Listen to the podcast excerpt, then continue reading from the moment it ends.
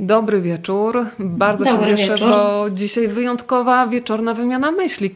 Kolejny odcinek na ucho, a dzisiaj premiera. Cyrkówka Marianna, nowa książka Ani Fryczkowskiej. Dobry wieczór, Aniu. Cześć. Zapraszamy dzisiaj wszystkich y, do nas, w zasadzie do domu i mojego, i przede wszystkim do domu autorki. Czasy pandemiczne, ale ja zawsze powtarzam to podczas naszych spotkań online'owych, że czasami mogą nas dzielić nawet tysiące kilometrów, ale emocjonalnie, szczególnie przy tej książce, będziemy dzisiaj bardzo blisko. Zachęcam do tego, żeby się witać i dać nam znać, w jakich miejscach na świecie dzisiaj nas Państwo oglądają, a podczas y, tego spotkania zamieniać y, ciekawość na pytania i te pytania z przyjemnością będę dzisiaj Ani Fryczkowskiej zadawać.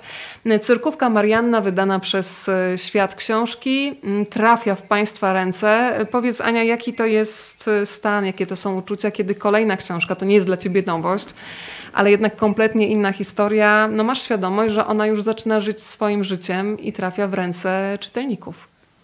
E, powolutku zaczyna żyć rzeczywiście i e, już przeczytałam trzy recenzje, wyobraź sobie, dopiero dzień po premierze. E, I wszyscy piszą, że nietypowa dla mnie książka, bo taka pogodna i krzepiąca. To słyszałam podczas jednego z tak. wywiadów, faktycznie, ale wiesz co sobie pomyślałam, że zazwyczaj jest tak, że autor wybiera sobie temat, bohatera, a w przypadku Marianki, zaraz się wytłumaczymy, dlaczego mówię takim zdrobnieniem, ale tak o niej myślę po lekturze. Ja Mam też. wrażenie, że to Marianna ciebie wybrała. E, to była taka, ja wierzę w takie rzeczy, naprawdę, że to była taka interwencja wręcz z zaświatów, że ona pomyślała, ja tu jakoś sprowadzę tę Anię e, i dopilnuję tego, żeby historia mojego życia została opisana. Nie tak było? Wiesz co, chciałabym, mam nadzieję i tak ciągle czekam, aż mi się Marianka przyśni. Bardzo, bardzo, bardzo bym chciała, żeby mi się przyśniła. Ona bardzo wierzyła w sny i wierzyła w znaki, więc znaki już zaliczyłam. O dobry wieczór wszystkim, którzy już przychodzą. Znaki już zaliczyłam, natomiast jeśli chodzi o sen, ciągle czekam i mam nadzieję, że to nie będzie koszmar senny, tylko powie, dobra robota dziewczyno. Słuchaj, to powiedz o, tym, o tej magicznej historii, która stoi za powstaniem y, tej książki. Jedziesz do Płocka. Co ci w ogóle przyciągnęło do Płocka? Najpierw się wytłumacz, a potem wchodzisz do Muzeum Mazowieckiego i nagle nie możesz się oderwać od pewnego obrazu.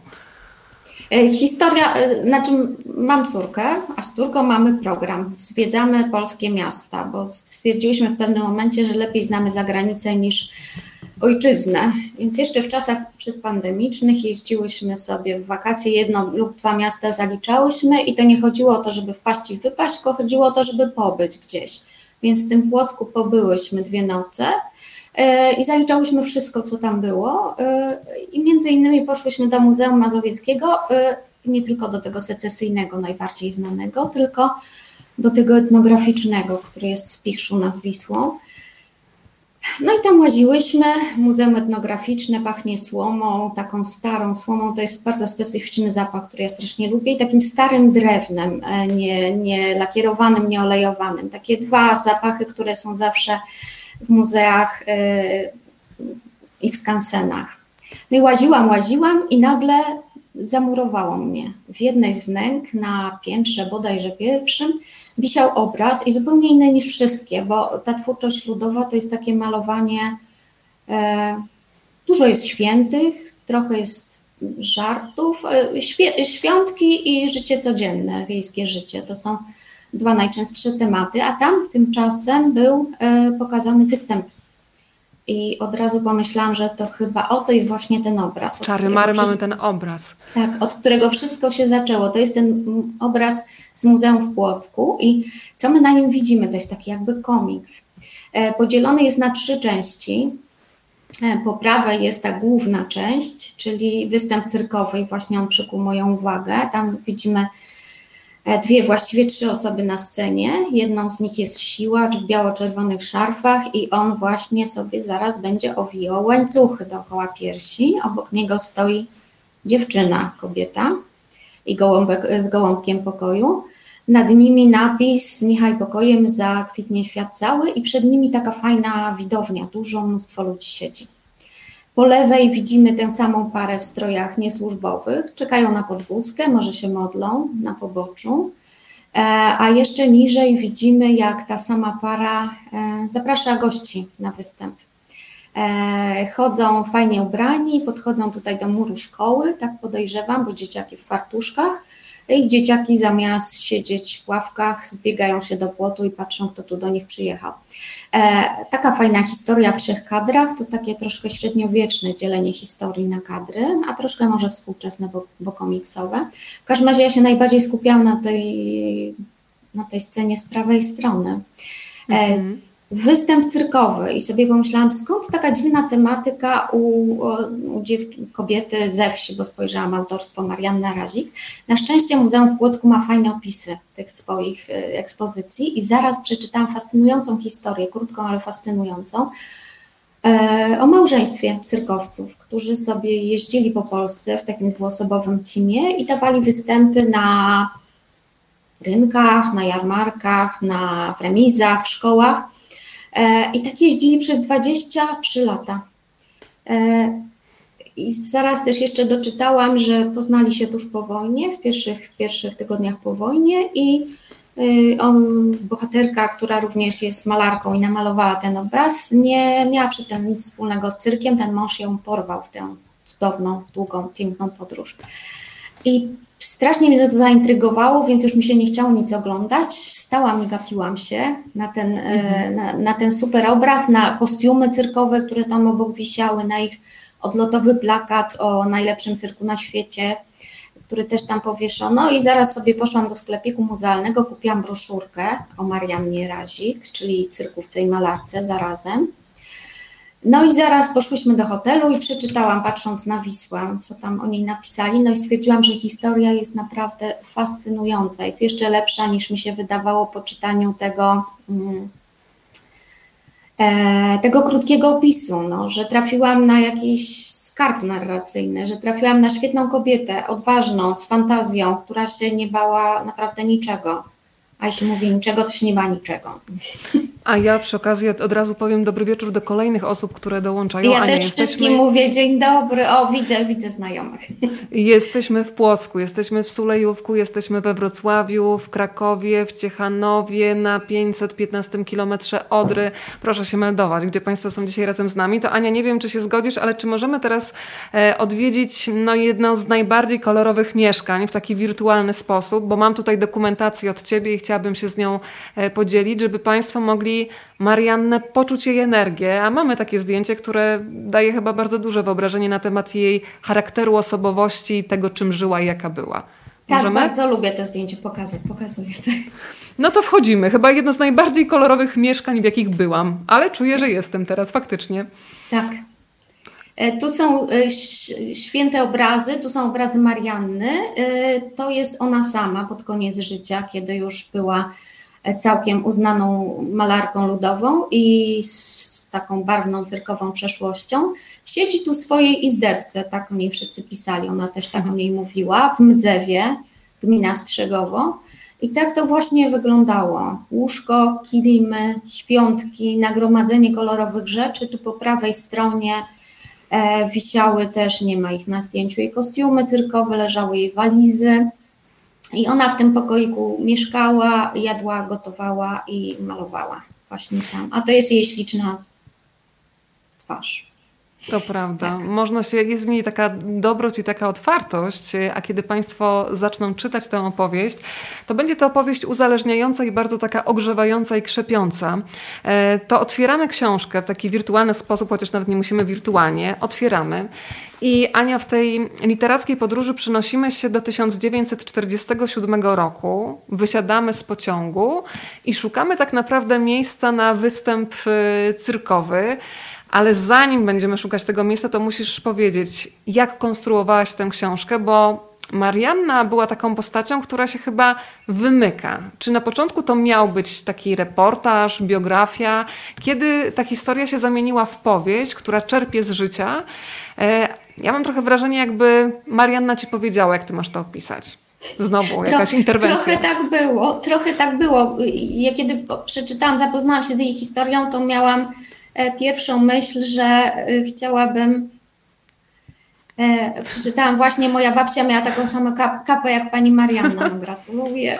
Ale to są cudowne wspomnienia, prawda? Tak, Że od razu tak, śledzimy czyjąś historię, a teleportujemy się do swojego dzieciństwa. Super. Tak. E, ona. Mm, Boże, i teraz z wrażenia w sprawie kapy ruszyłam, ruszyłam komputerem. ja jestem dziennikarką, długie lata pracowałam jako dziennikarka i postanowiłam, że napiszę taką solenną, y, dokładną powieść biograficzną o tej fascynującej bohaterce. I, y, I naprawdę taki miałam plan i zaczęłam zbierać materiały. Okazało się ich całkiem dużo, jeśli chodzi o takie teksty prasowe i całkiem mało, jeśli chodzi o takie teksty może bardziej dokumentalne, bo tylko kilka folderków. E, to później powiem. W każdym razie zaczęłam czytać te teksty prasowe, wszystkie były bardzo pogodne i opowiadały o bajkowej postaci, o jej bajkowej biografii, natomiast ni w ząb się nie zgadzały fakty. I to jest fascynujące, jak nie wiem, czy każdy z tych reporterów miał swoje wyobrażenia na temat, jak się to powinno napisać, ale ja po jakimś czasie czytając to zaczęłam podejrzewać, że sama pani Marianna, Marianna Razik postanowiła, mm, znaczy bardziej stawiała na barwność opowieści niż na wierność faktom. I te opowieści były faktycznie bardzo barwne, dowcipne, fascynujące, opowiedziane pięknym językiem, natomiast co się nie zgadzało? No nie zgadzało się praktycznie wszystko. Data rozpoczęcia występów, mm, mhm. data zakończenia występów E, jej przeszłość przedcyrkowa, jej dzieje wojenne, e, to czy Franciszek Razik, którego poznałam tuż po wojnie, z którym się pokochali i szybko pobrali, był jej kuzynem, czy nie był, czy przypadkowo nosili to samo nazwisko. E, czy mieli wóz cyrkowy, czy nie mieli? Jak naprawdę brzmiał jej pseudonim, bo w większości źródeł czytaliśmy Marisse i Arnoldo Botticellisse, tymczasem E, w jednym z reportaży napisałam, e, Boże, napisałam, to nie napisałam, tylko przeczytałam, że się nazywa Baltica Contessa. Tak. I, I, historia mi się zupełnie nie składała. Ja sobie myślę, jak, jak ja napiszę, biedaczka, ten reportaż, jeśli um, znaczy fakty mi się wymykają. I wtedy dzięki uprzejmości y, pani Eli Miecznikowskiej z Muzeum w Płocku trafiłam na życiorys, na autobiografię Marianny, na prośbę z którego, któregoś z muzealników postanowiła ją spisać i sobie pomyślałam, nareszcie jestem u źródeł, nareszcie sobie popatrzę, jak to było naprawdę.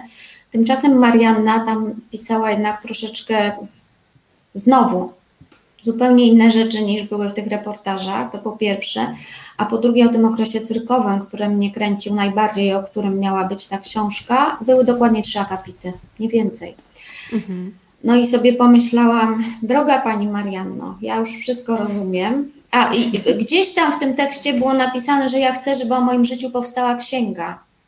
I to był ten znak. Chcesz, żeby powstała księga, ale nie chcesz o sobie powiedzieć podstawowych faktów, liczb, dat, nazwisk. E, no i wtedy zrozumiałam, że to nie ma być taka księga, o jakiej myślałam, to ma być powieść i najlepiej, żeby ona była taka barwna, jak, jak ta, jak Marianna była. Marianna Cyrkówka dzisiaj w centrum zainteresowania. Ja tutaj zauważyłam, że dołączył do nas pan Grzegorz. E, ja wiem, że pan Grzegorz też bardzo dzisiaj pomagał, ponieważ Agnieszka z wydawnictwa e, Świat Książki dzisiaj mi też przysyłała zdjęcia, którymi dzisiaj się możemy z państwem tak, podzielić. Tak, dziękujemy. Muzeum Mazowieckie, panie Grzegorzu, bardzo pozdrawiamy. No to skoro wywołałam Muzeum Mazowieckie, to mam tutaj taką dokumentację też jeszcze od was, dziewczyny drogie. Tu są malutkie zdjęcia, ale za chwilę zrobię przybliżenie, żeby państwo mogli zobaczyć Mariannę i Franciszka, a Ania, mhm. ciebie poproszę o wprowadzenie jak ważną postacią dla Marianny był Franciszek. Tam jest tyle czułości w ich relacji, takiej sensualności, e, zadamawiania się w ciele, w ciele, które przeszło bardzo dużo podczas wojny. Opowiadaj, jak ten Franciszek w życiu Marianny się pojawił. Zeznania są sprzeczne, ale według samej Marianny przyszedł wracając ze, z obozu e, w Sztuthofie, e, przyszedł piechotą i zatrzymał się w jej domu. Nie jesteśmy pewni, dlaczego u niej. Być może był rzeczywiście kuzynem, skoro nosił to samo nazwisko, e, ale nie mógł być bliskim kuzynem, bo po trzech dniach y, Mariannie się oświadczył i niedługo potem się pobrali. Franciszek był o 10 lat od niej starszy. Ona też nie była taką młódką, kiedy się poznali, bo ona miała 30 już skończoną, co wówczas na wsi było całkiem zaawansowanym wiekiem. E, on miał lat dokładnie 40 i miał bardzo barwną przeszłość za sobą, bo był przedwojennym artystą cyrkowym, przedwojennym atletą.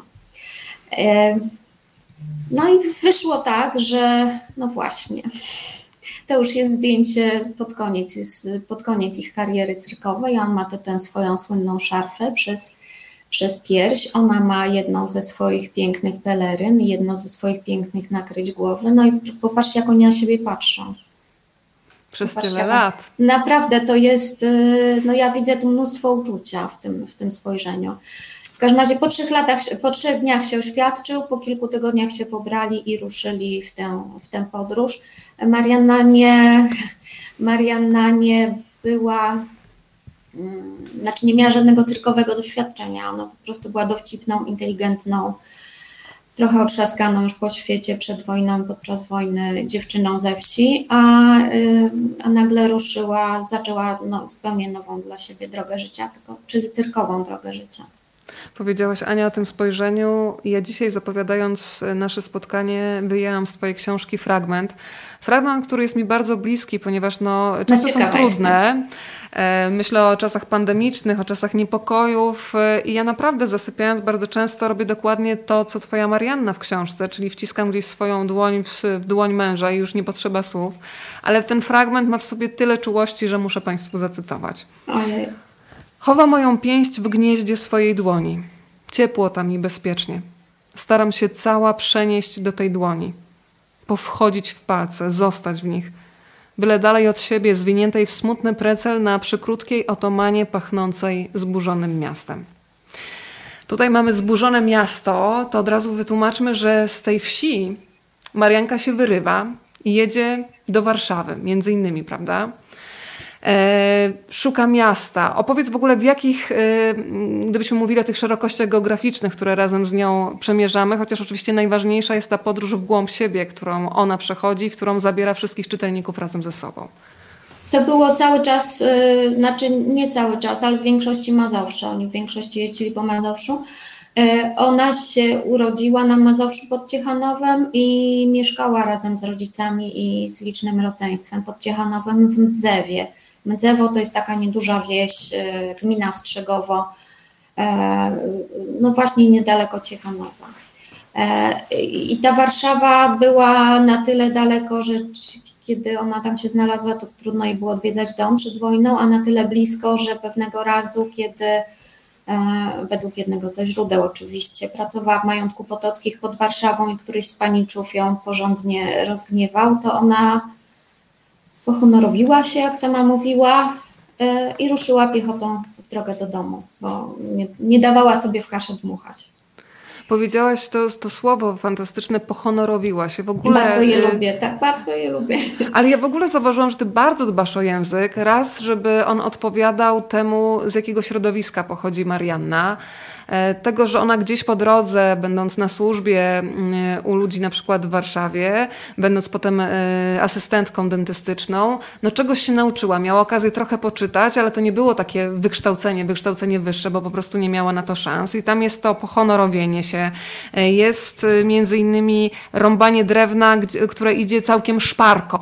Takie słowa, które się nie pojawiają, prawda? Albo, że ktoś był płaksiwy.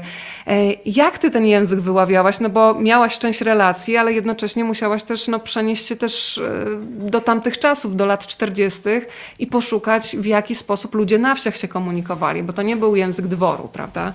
Nie, nie, absolutnie.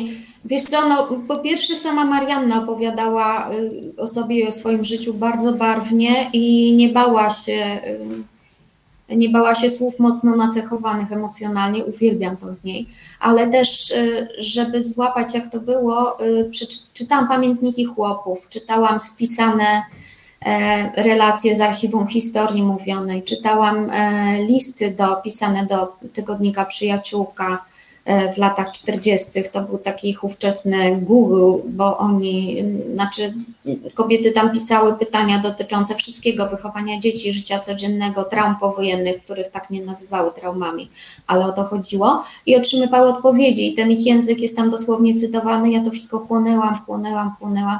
No i trochę też siebie w nią włożyłam, bo ja strasznie lubię te słowa, nie zawsze jest okazja ich użyć, czasem brzmią sztucznie, ale w ustach Marianny mi się wydaje, że brzmią naturalnie. To jest taki moment, kiedy ty pokazujesz y, wieś, która jest w bardzo trudnym momencie, zresztą jak cała Polska, czyli jesteśmy po wojnie, ale ta wojna cały czas unosi się w powietrzu. Ty mówisz, że padają zdania nad Polską, ten nie wrócił, ten nie przeżył. E, ta wiadomość o śmierci czasami do wielu rodzin dopiero dociera. I nagle w tej rzeczywistości pojawia się ona i on, i przypominają ludziom, czym w ogóle jest uśmiech. E, jak oni się w ogóle przemieszczają, powiedzmy, żeby sobie Państwo wyobrazili, bo jak mamy wyobrażenie, wyobrażenie dzisiejsze cyrku, no to od razu mamy ogromne namioty, mamy zwierzęta, tam tego nie było i chwała Panu, że tych zwierząt w cyrku nie było. tak, nie było. E, ale jak oni się przemieszczali, bo trzeba powiedzieć, że oni byli dla siebie i tragarzami, i ludźmi, którzy by dzisiaj mówiąc współczesnym językiem odpowiadali za marketing, znali te wszystkie sztuczki, jak kogoś do siebie zwabić, to fantastycznie to opisujesz. E, nie wszystko miałam z dokumentów, część miałam też z opowieści ludzi cyrku, których strasznie dużo przeczytałam, ale takiego cyrku jak oni drugiego nie było. Drugiej, drugiej takiej trupy wędrownej nie znalazłam w tych wszystkich relacjach. Jak się przemieszczali, no niektóre źródła piszą, że mieli wóz cyrkowy, a inne znowu piszą, i tych jest więcej, że mieli dwie albo cztery według różnych opowieści walizy, w których trzymali wszystko i nosili w nich wszystko E, e, tam mieli rzeczy osobiste i kostiumy szyte przez Mariannę i rekwizyty. E, I z tym się poruszali, no tak jak było możliwe w tamtych czasach, czyli albo okazją, albo PKS-em, jeśli gdzieś już jeździły, albo pociągiem, jeśli tory nie były rozwalone i było można gdzieś dojechać, albo chłopską furmanką. Przeróżnie. No spali też wtedy jeszcze sieć, baza hotelowa nie do końca może po wojnie działała, więc to bywały i stodoły, i kwatery prywatne i, i myślę, że kątem w remizach też czasem sypiali, jeśli dostali od strażaków pozwolenie. Ja za chwilę Państwu pokażę obrazy Marianny pokazujące w jasny sposób, że była osobą religijną. E, ale powiem Ci, że urzekła mnie ta e, religijność, bo ona nic nie miała wspólnego z jakąś hierarchią. Mam wrażenie, że ona Matkę Boską traktowała trochę jak taką swoją bliską przyjaciółkę, sąsiadkę wręcz, która ją otacza opieką. Zresztą jest taki piękny fragment w tej książce, e, który wskazuje na to, że ona wybiera wręcz Matkę Boską, ponieważ ona dokładnie wie, co to znaczy tułaczka. Ta, jakby ta bliskość, kobieta, kobieta. Tam nie ma jakiegoś Boga z długą brodą, tylko taka Matka Boska sąsiadka czuła. No tak, tak, to właśnie pisałam, bo tak też y, obserwując wieś nawet dzisiaj, y, takie odnoszę wrażenie, że Pan Bóg to jest w tej religijności takiej ludowej ktoś, kto siedzi tam wysoko i z którym nie bardzo się ma śmiałość rozmawiać, a ta Matka Boska to jest właśnie Matka. No, czasem się o niej mówi Najświętsza Panienka, czyli trochę jak siostra. I, i to właśnie za jej pośrednictwem się z tym Panem Bogiem rozmawia. Ona jest nasza, a on jest daleko. I Marianna, mam wrażenie, yy, znaczy ona tych Matek Boskich namalowała mnóstwo, ich widziałam, wi, widziałam dużo. Yy, i to była dla niej bardzo, bardzo ważna postać. I tak się starałam zrekonstruować tę jej religijność. Mam wrażenie, że E, ta jej e, religijność wynika również stąd, że być może nie miała do końca z racji braku wykształcenia e, takiego formalnego, nie miała języka dla tej swojej duchowości bardzo rozbuchanej i troszkę ten język religijny tę jej duchowość opisywał, jak, ujmował w jakieś słowa, w jakieś symbole. Ja myślę, że y, ona też y, może być takim przykładem dla wielu kobiet, które są uwięzione w schematach, a w tych gorsetach cały czas jesteśmy y, na wielu różnych płaszczyznach. Ponieważ ona, no wyobraźmy sobie, są lata 40., cały czas to chyba trzeba przy, przywoływać, żeby to wyobrażenie było silniejsze. No, wiadomo, jakie miejsce mają wtedy kobiety, to jest głównie dom i ta przestrzeń domowa. Natomiast ona ogłasza rodzinie, że rusza w podróż, nie wie, gdzie będzie następnego dnia, gdzie będzie spać. E, I kiedy słyszę, e, bardzo lubię ten fragment pytania od rodziny, a co ludzie powiedzą, to tutaj nie cytuję dosłownie, ale mam nadzieję, że oddaje sens, mówi, nie wiem, co ludzie powiedzą, ja się tego nie dowiem, bo mnie już tu nie będzie, jak zaczną gadać. Więc e, to jej, ta jej umiejętność wychodzenia z takich oczekiwań ludzkich jest czymś, co myślę jest dzisiaj do zabrania sobie do kieszeni, żeby przestać w końcu myśleć, a co ludzie powiedzą. Mam wrażenie, że zwłaszcza wtedy i zwłaszcza w takiej małej społeczności jak społeczność wiejska, to był ogromny akt odwagi, żeby zająć się czymś, czym się nikt w okolicy ani w rodzinie do tej pory nie zajmował, żeby ruszyć w podróż i praktycznie nie mieć domu przez lata, bo oni właściwie tylko na zimę wracali w różne miejsca, czasem do tego domu rodzinnego, czasem coś wynajmowali. E, I to naprawdę raz, że, raz, że fantazja, a dwa, że w, naprawdę to jest taka wierność sobie i wielka um, odwaga w tych jej wyborach. Oni tych, przecież ona musiała tych wyborów dokonywać codziennie, kiedy y,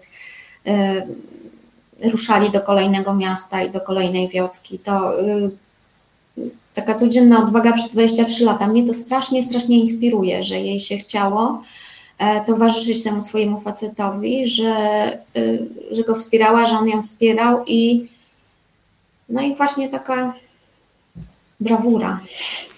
Ale od razu też powiedzmy, że ona wspiera tego swojego mężczyznę, ale też jasno e, potrafi dać do zrozumienia, kiedy się z czymś nie zgadza.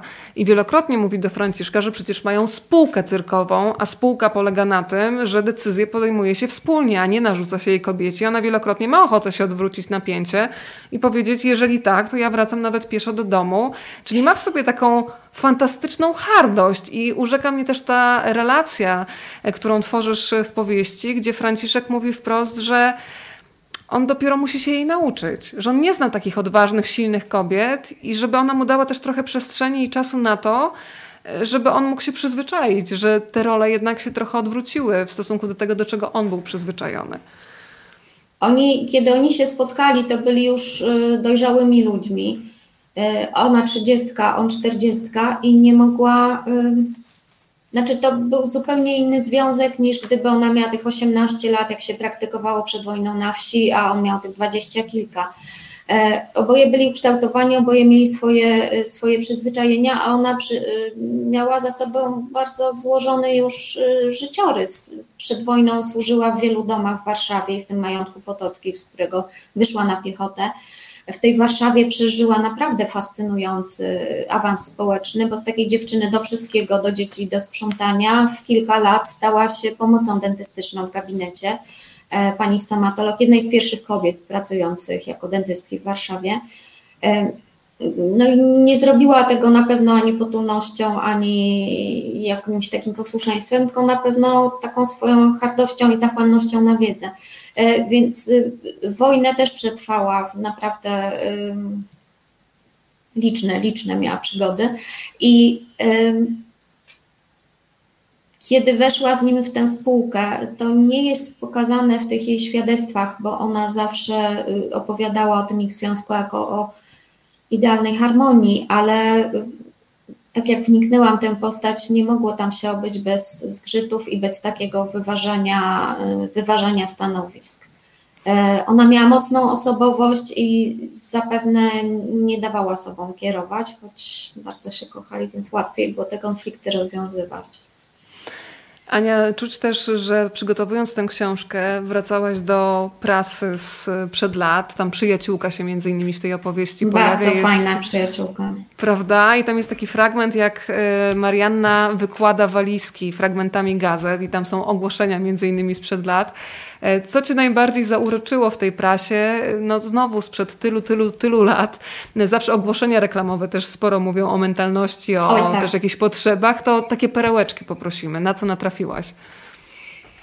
E, czytałam głównie listy do redakcji, do tej przyjaciółki.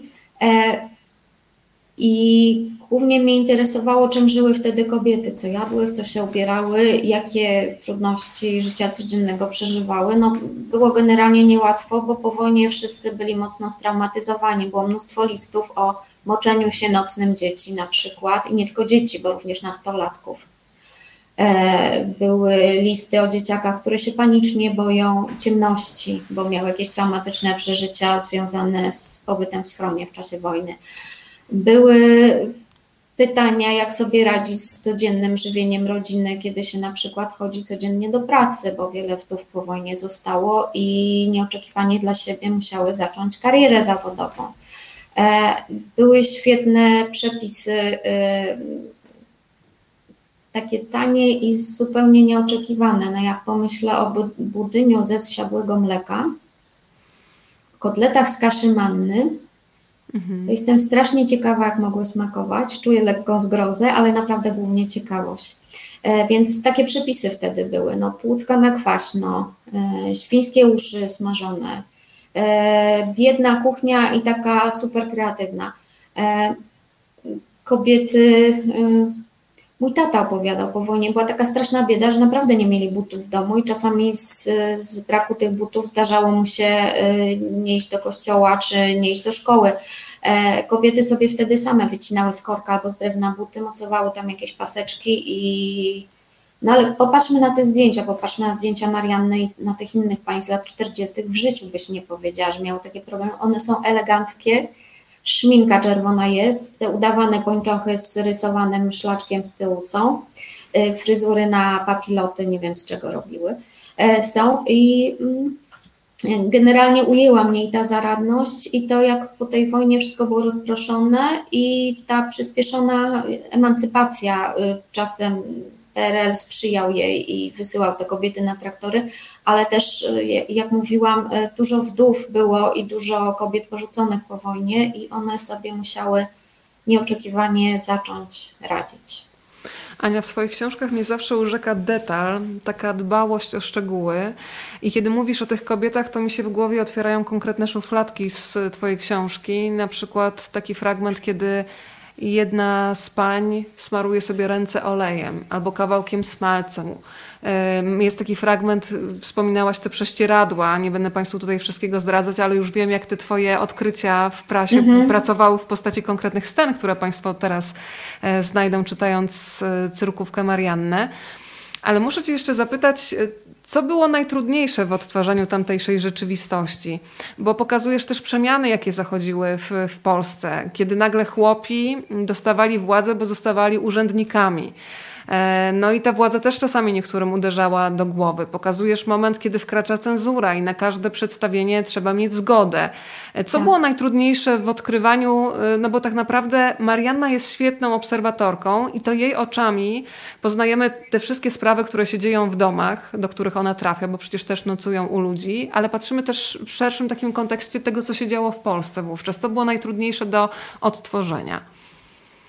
Wiesz co, y, kiedy się uczyliśmy historii w szkole, to był ten, e, tak nam opowiadano, że, że była e, to straszliwe y, niepokoje, zamieszanie podczas wojny, a potem był ten radosny koniec wojny i potem już wszystko szło gładko, no, z tą różnicą, że zapanował PRL.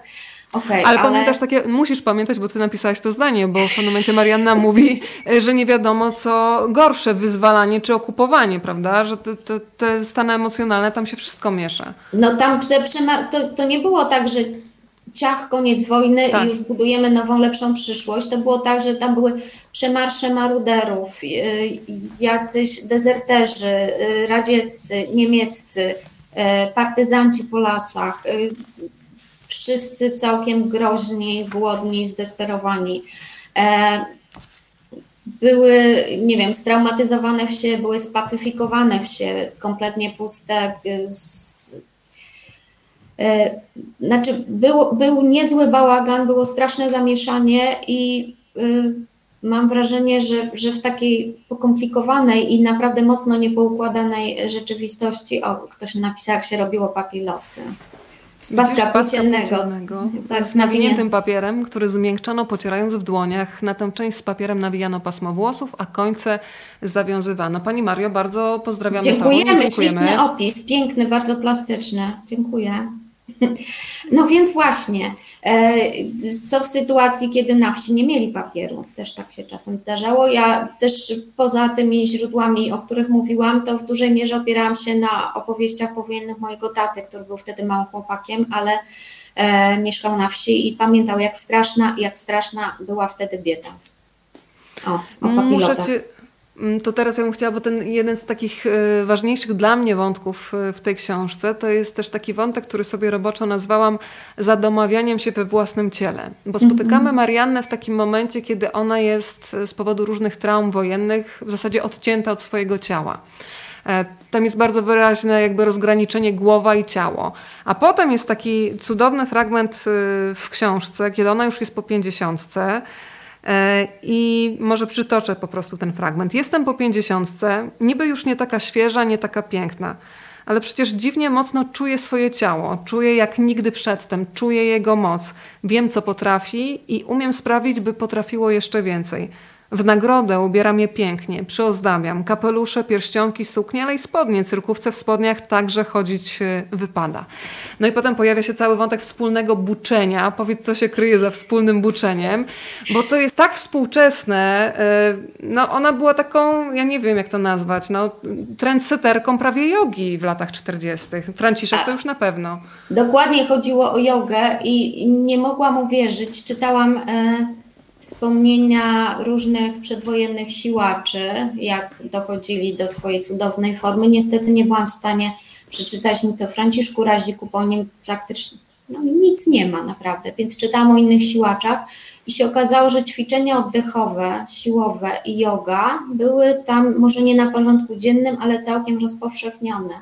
I to buczenie, czyli takie oddychanie rozluźniające, które miało wyzwalać w nich siłę, też się w tych relacjach powtarzało, więc tak pomyślałam, że zrobię mojego Franciszka takim fajnym, e, znaczy oni tego nie nazywali medytacją, oni to nazywali oddychaniem, więc takim fajnym, oddychającym, z tym rozluźniającym buczeniem e, osobę. E, ja odkąd napisałam Mariankę, to sama teraz tak się rozluźniam, że tak, tak się głowę pochyla i tak się buczy przy wydechu. To bardzo dobrze działa, wszystkim polecam. To my się musimy umówić chyba na sesję buczenia, drodzy Państwo. Tak, to są tak. Państwo zainteresowani, proszę dać znać, to zorganizujemy sesję buczenia metodą Franciszka z Turkówki Marianny. O. Tak jest. Będziesz miała specjalizację taką.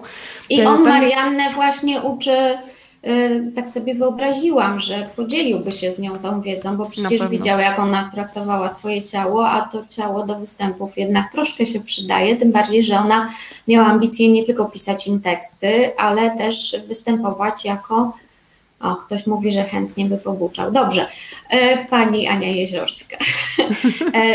Y, miała ambicje również występować i, i musiała się z tym ciałem jakoś y, pogodzić i, i, i lepiej je poczuć. I tak sobie wyobraziłam, że to będzie piękna scena miłosna, jak tak sobie razem pobuczą. Oni pięknie razem sobie oddychają, pięknie buczą, ale w ogóle od tego oddychania zaczyna się wątek strachu.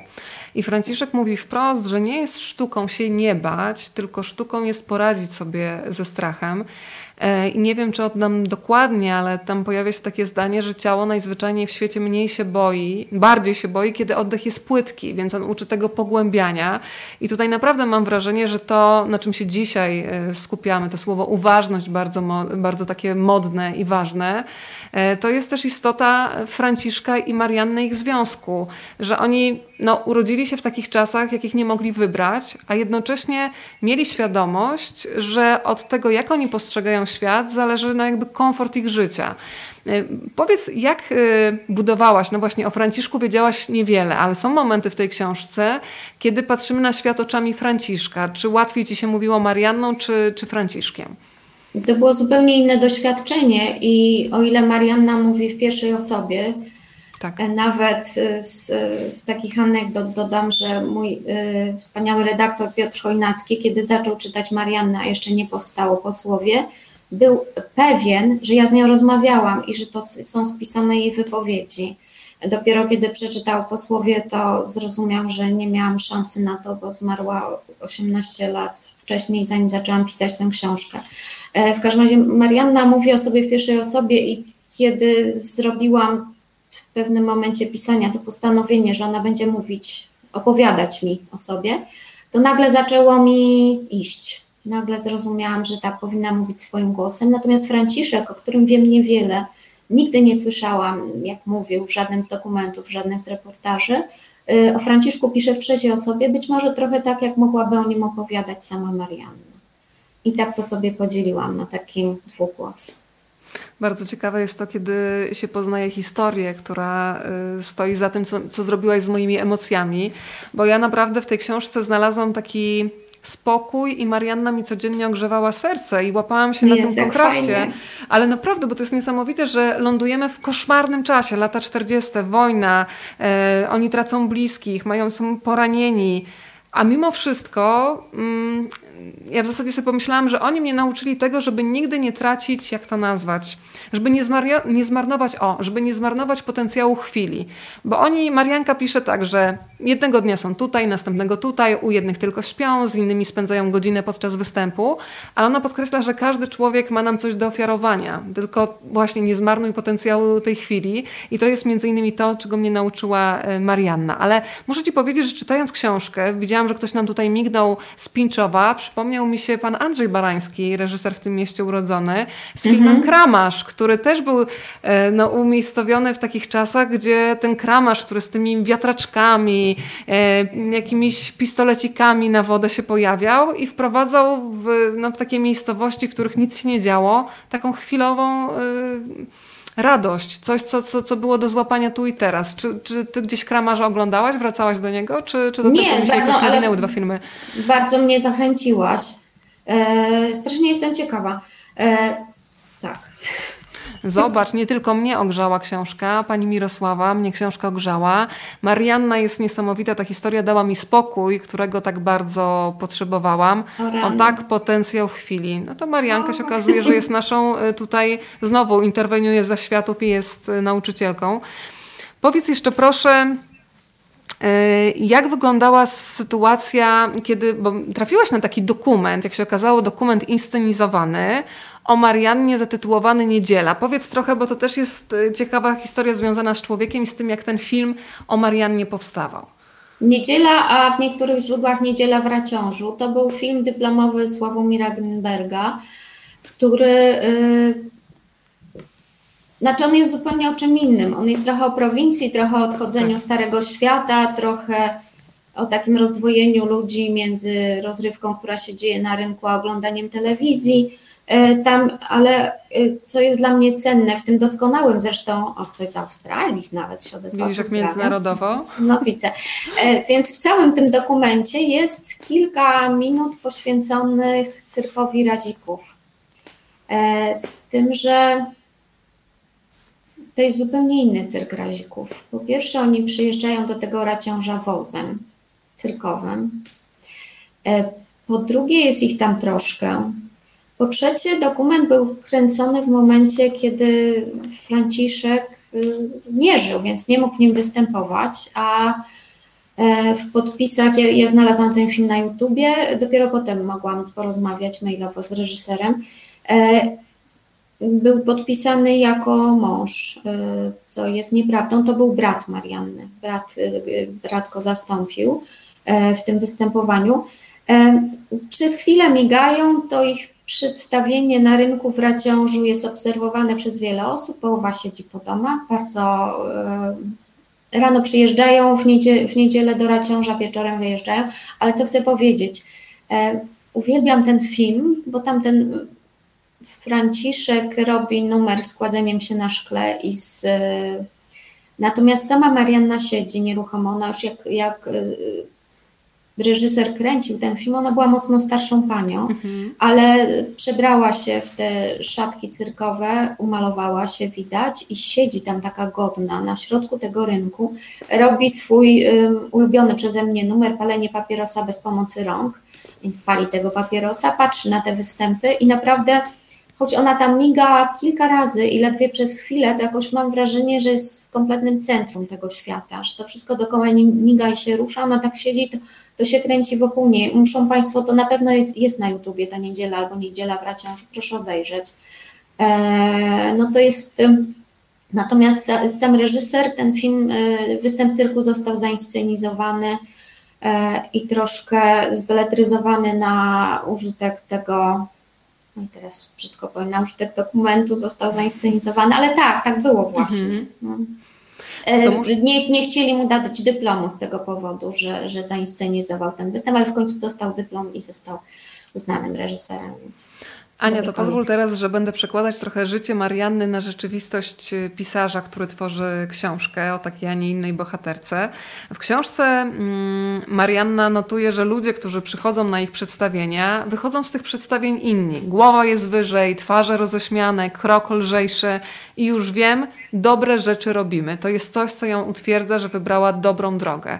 Co ciebie, Ania, e, utwierdza i czy też masz taką, jak kiedy piszesz, czy też masz takie poczucie odpowiedzialności jak Marianna przed występem? Bardzo lubię ten fragment, kiedy ona przychodzi, lustruje ile jest mniej więcej osób e, na krzesełkach i myślisz, że ona tym na przykład 80 osobom zabiera teraz godzinę czasu. Czy oni wyjdą zadowoleni?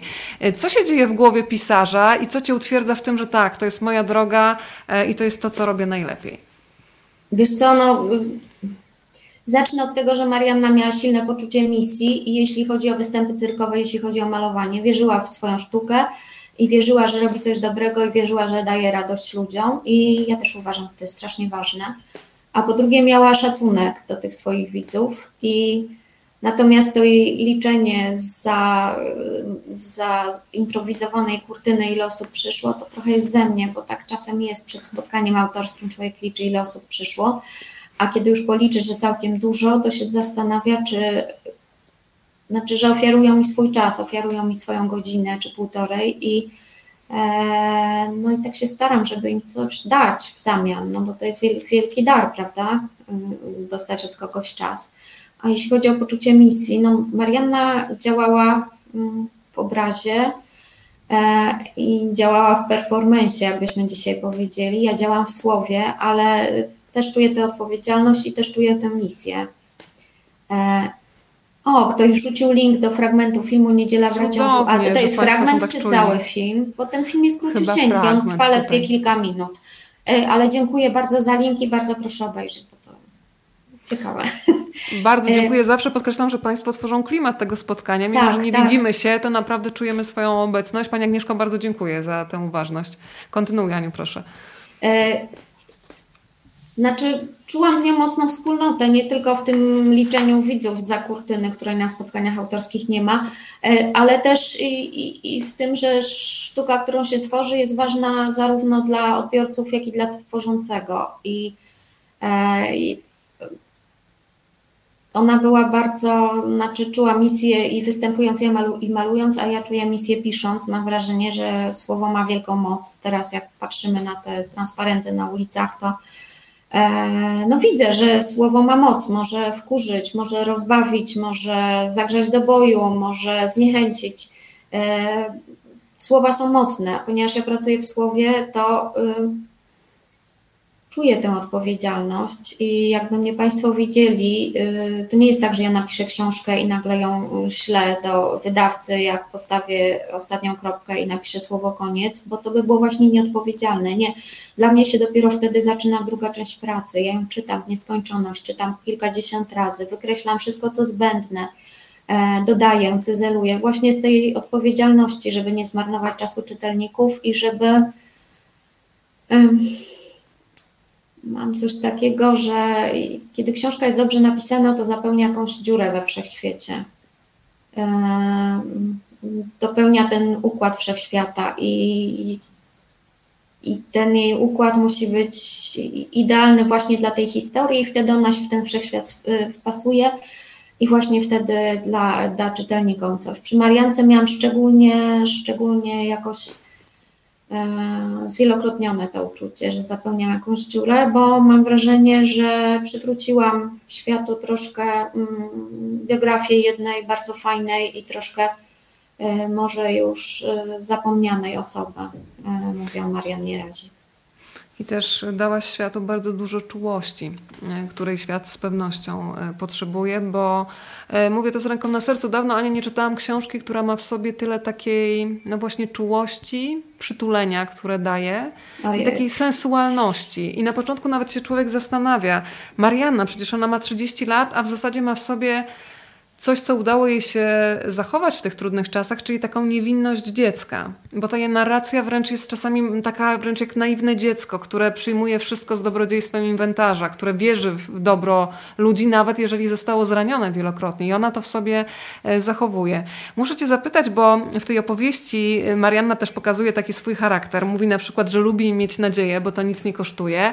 Ale jeżeli chodzi o pieniądze, to ona ma świadomość, że ludzie mają często ważniejsze sprawy niż występy cyrkowe. I jeżeli widzi dzieciaki obsmarkane, takie wiejskie dzieciaki, to po prostu je wpuszcza za darmo. Jak myślisz, udało Ci się w ogóle, Ania, dotrzeć na przykład do dzieciaków, które właśnie w latach 40.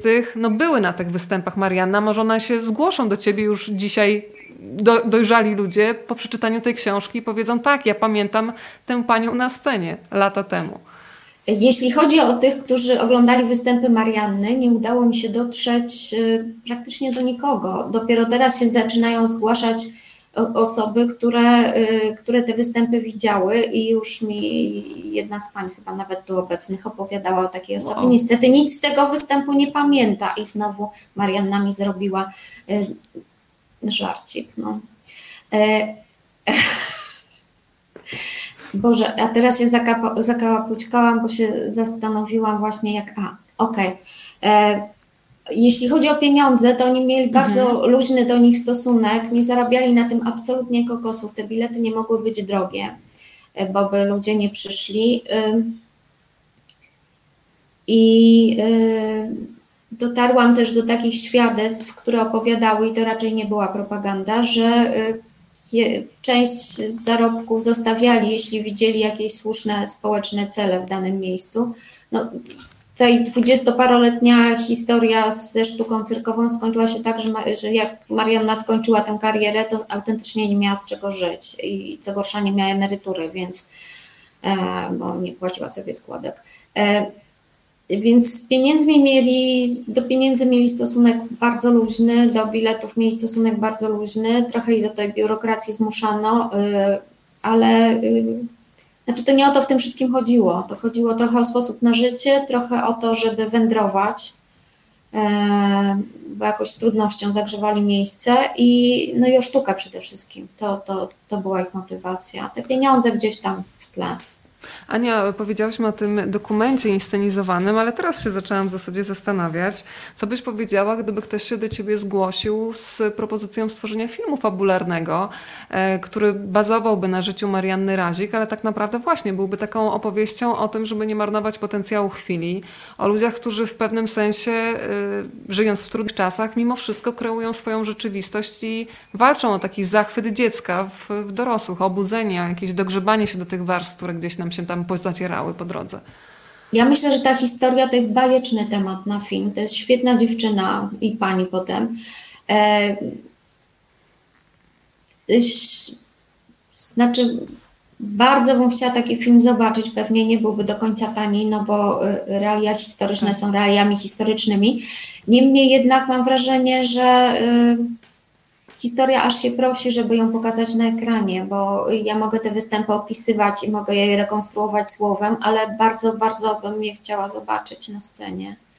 A e, masz w głowie jakąś aktorkę, jako tę Mariannę 30-letnią, a potem Marianna już 60-letnia, która zaczyna malować obrazy? Oj, bardzo jestem ciekawa, kogo byś wybrała. Ja się nad tym już od dłuższego czasu zastanawiam i kurczę, nie mam pomysłu. Może mi Państwo coś podsuną. Nie, nie wiem, nie wiem. Musiałby być ktoś, musiałby to być ktoś z takim wewnętrznym uśmiechem i nie sądzę, że do końca, że to się daje zagrać. E, ktoś taki pogodny w środku. Tak myślę. Wygląd jest mniej ważny akurat w tej sytuacji. Sylwia z urody życia pisze, że piękna historia. Tak, to też jest historia o urodzie życia. Chyba też się możemy zgodzić, e, jeżeli tak, użyję takiego tak. sformułowania tutaj. I to też jest historia o kobietach i o tym, jak się zmienia Polska. E, ty cytujesz taki moment, kiedy Marianna czyta przyjaciółkę. Jest taki fragment, że dzisiejsze kobiety nie opierają swojego życia jedynie na małżeństwie. Pracują zawodowo, stanowiska zajmują, biorą sieroty na wychowanie i stwarzają sobie życie pełne wartości i zadowolenia. E, I jest też taki moment, kiedy Marianna się zastanawia, jak ona by urządziła świat, gdyby mogła nim zarządzać i powiedziała coś takiego, usunęłabym, mówi jako bohaterka tej książki, usunęłabym choroby i rzadziej zachodziłoby się w ciąży, tylko wtedy, gdyby się chciało i mogło. Z ludzi to bym tylko pogardę dla drugiego usunęła. wystarczyłoby może. E, I którym momencie też się Ania teraz zastanawiam, sama sobie stawiałaś taką granicę, co ona by mogła powiedzieć, a gdzie z tyłu słyszałaś jakiś taki protekst, pre, protest Marianny, o nie, tak bym nie powiedziała. No bo to też są takie rozmowy y, z samym sobą, prawda? Kiedy się tworzy taką postać, która ma korzenie prawdziwe, ale jednocześnie to jest jakiś konstrukt fabularny. Wiesz co, wydaje mi się, że w pewnym momencie zaczęłam ją czuć e, i nie wiem do końca, tu jest pytanie o starość Pani Marianny, może to zaraz powiem, ale o tym tak. też jest w książce, więc... Mhm.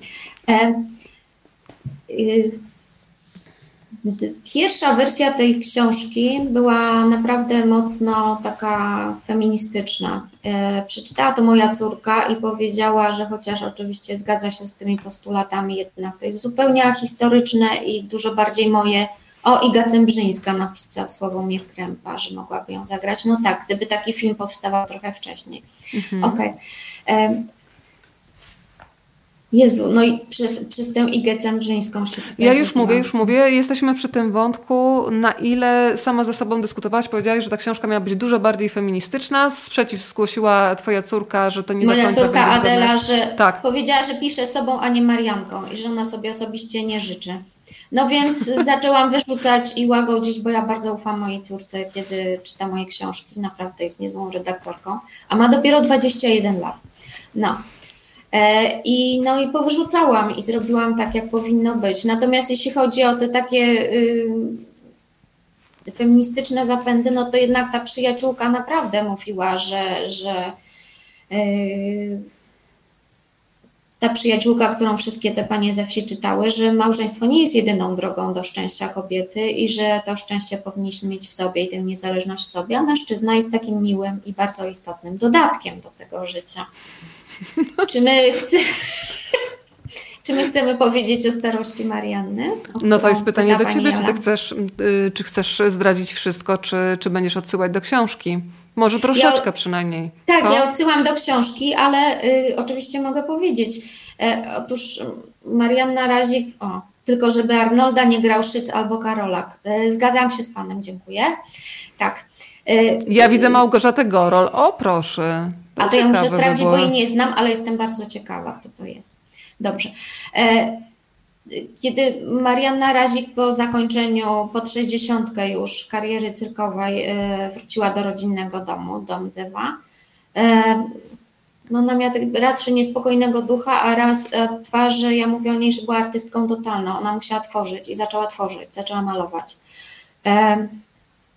Na początku to robiła z potrzeby duszy, a potem zaczęła na szczęście te obrazy sprzedawać za nieduże pieniądze, ale zaczęli je kupować i kolekcjonerzy prywatni. O, Olga Frycz, nie wiem, nie wiem. O, ja, ja, ja bym zobaczyła, bo Olga Frycz ma w sobie taką naturalność i taki uśmiech w oczach. E, no, no, coraz bardziej mi się ten nasz film podoba, który tu powstaje. Więc y, Marianna Razik zaczęła malować i po jakimś czasie zaczęła na tych obrazach marnie, bo marnie, ale trochę zarabiać, chociaż ona tego nie robiła dla pieniędzy, ona to robiła z potrzeby serca.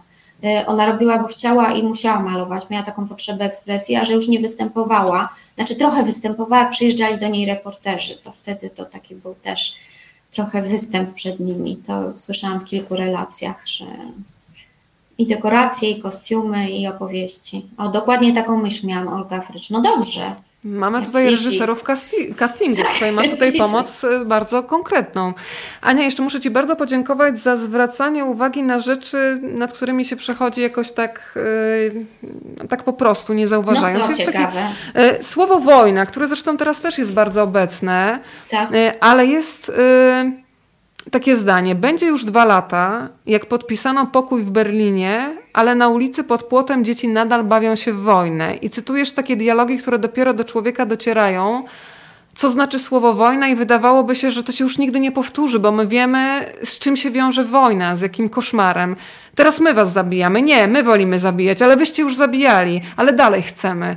I to jest coś, co z takiego, wiesz, yy, siedzę sobie w fotelu i nagle myślę, matko, minęło tyle lat po wojnie i faktycznie cały czas widzisz dzieciaki tak, zasuwające tak. Z, z pistoletami. I bardzo Ci dziękuję za takie momenty właśnie to mija mi, po prostu bawią się dzieci w wojnę, prawda? I nagle myślisz, hej, nic nas nie nauczyła historia. E, jak ty wyłapywałaś takie drobnostki, które nagle jest, to jest takie obudzenie, siedzisz, czytasz i nagle coś cię wyrzuca z tego fotela? Wiesz co, y, ja z tymi wszystkimi relacjami, które czytałam i których wysłuchałam, jak praktycznie się znalazłam w tych latach 40., potem 50., mhm. potem 60.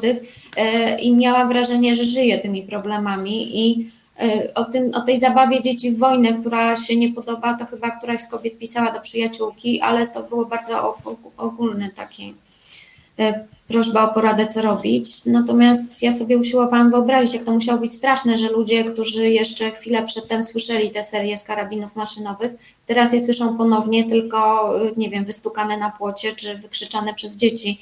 I wyobrażam sobie, że to naprawdę nie mogło być, nie, nie mogło być łatwe. Ty pokazujesz też taki mechanizm też uniwersalny. Oczywiście on był dużo bardziej widoczny w, w, latach 40., takiego przejścia ze wsi do miasta, gdzie Marianka mówi coś takiego, że się czuje jak taki mieszaniec. Ni to, ni sio. E, cudowny jest zresztą ten moment, kiedy ona wysiada i nagle mówi wszystkim w Warszawie dzień dobry, jest zdziwiona, że ludzie się na nią trochę dziwnie patrzą.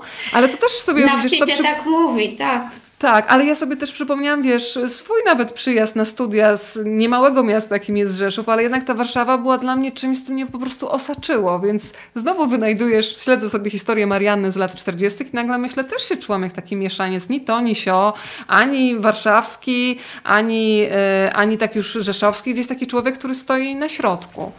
Powiedz w ogóle o tej wsi, bo mam wrażenie, że w, w twoim, znaczy wrażenie, nawet pewność, że w twoich powieściach zawsze się pojawiają kobiety, które, i to też jest świetnie zaznaczone w Mariannie, że on tam jest takie zdanie, które pada niby mimochodem, że wszyscy oglądający chcieli być jak Arnoldo, natomiast ją chcieli mieć, że ta kobieta cały czas jest jak taki przedmiot wręcz, jest uprzedmiotowiona, a ty dajesz jej podmiotowość.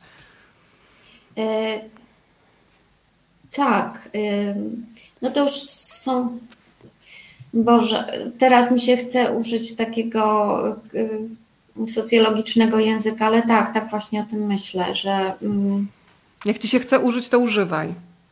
Nie wiem. Marianka nie. mówiła, to, wiesz, robiła to, co czuła, więc jedziesz teraz. E, co chcę powiedzieć? Chcę powiedzieć o, to, o tym mieszańcu. Ja y, jestem bardzo poniekąd ze wsi, bo ja się urodziłam, co prawda, w Warszawie, ale mój ojciec spędził dużą część młodości na wsi, do Warszawy przyjechał praktycznie dopiero na studia. E, e, I on jest takim mieszańcem, trochę nosi w sobie, znaczy trochę, strasznie nosi w sobie tę wieś, bo co prawda przyjechał na studia, ale poszedł na Akademię Rolniczą SGGW i, i robił E, magisterkę i doktorat z, z ekonomiki rolnictwa i na wszystkie wakacje nas z siostrą woził na wieś. Inne dzieci jeździły do Bułgarii, a myśmy jeździły na wieś. Mhm. I no jakoś to z tego nie wyszło I, i kiedy tylko go było stać, to kupił sobie działkę i zaczął grzebać w ziemi i zawsze w takim rozkroku żył. Ja na to całe dzieciństwo patrzyłam i właściwie patrzę do tej pory. E, I mam wrażenie, że to jest takie trudna ta mieszanka i tą cechą mojego ojca i trochę taką moją, bo we mnie się też ta wieść odzywa, y, obdarzyłam tę moją bohaterkę. Mam wrażenie, że to jest bardzo, bardzo realne. To teraz się skupię na Franciszku, ale znowu przez Franciszka chcę zapytać o ciebie. Mhm. E, Marianna rejestruje taki moment, kiedy twarz Franciszka się uśmiecha. On jaśnieje, kiedy patrzy do środka w dobrą przeszłość.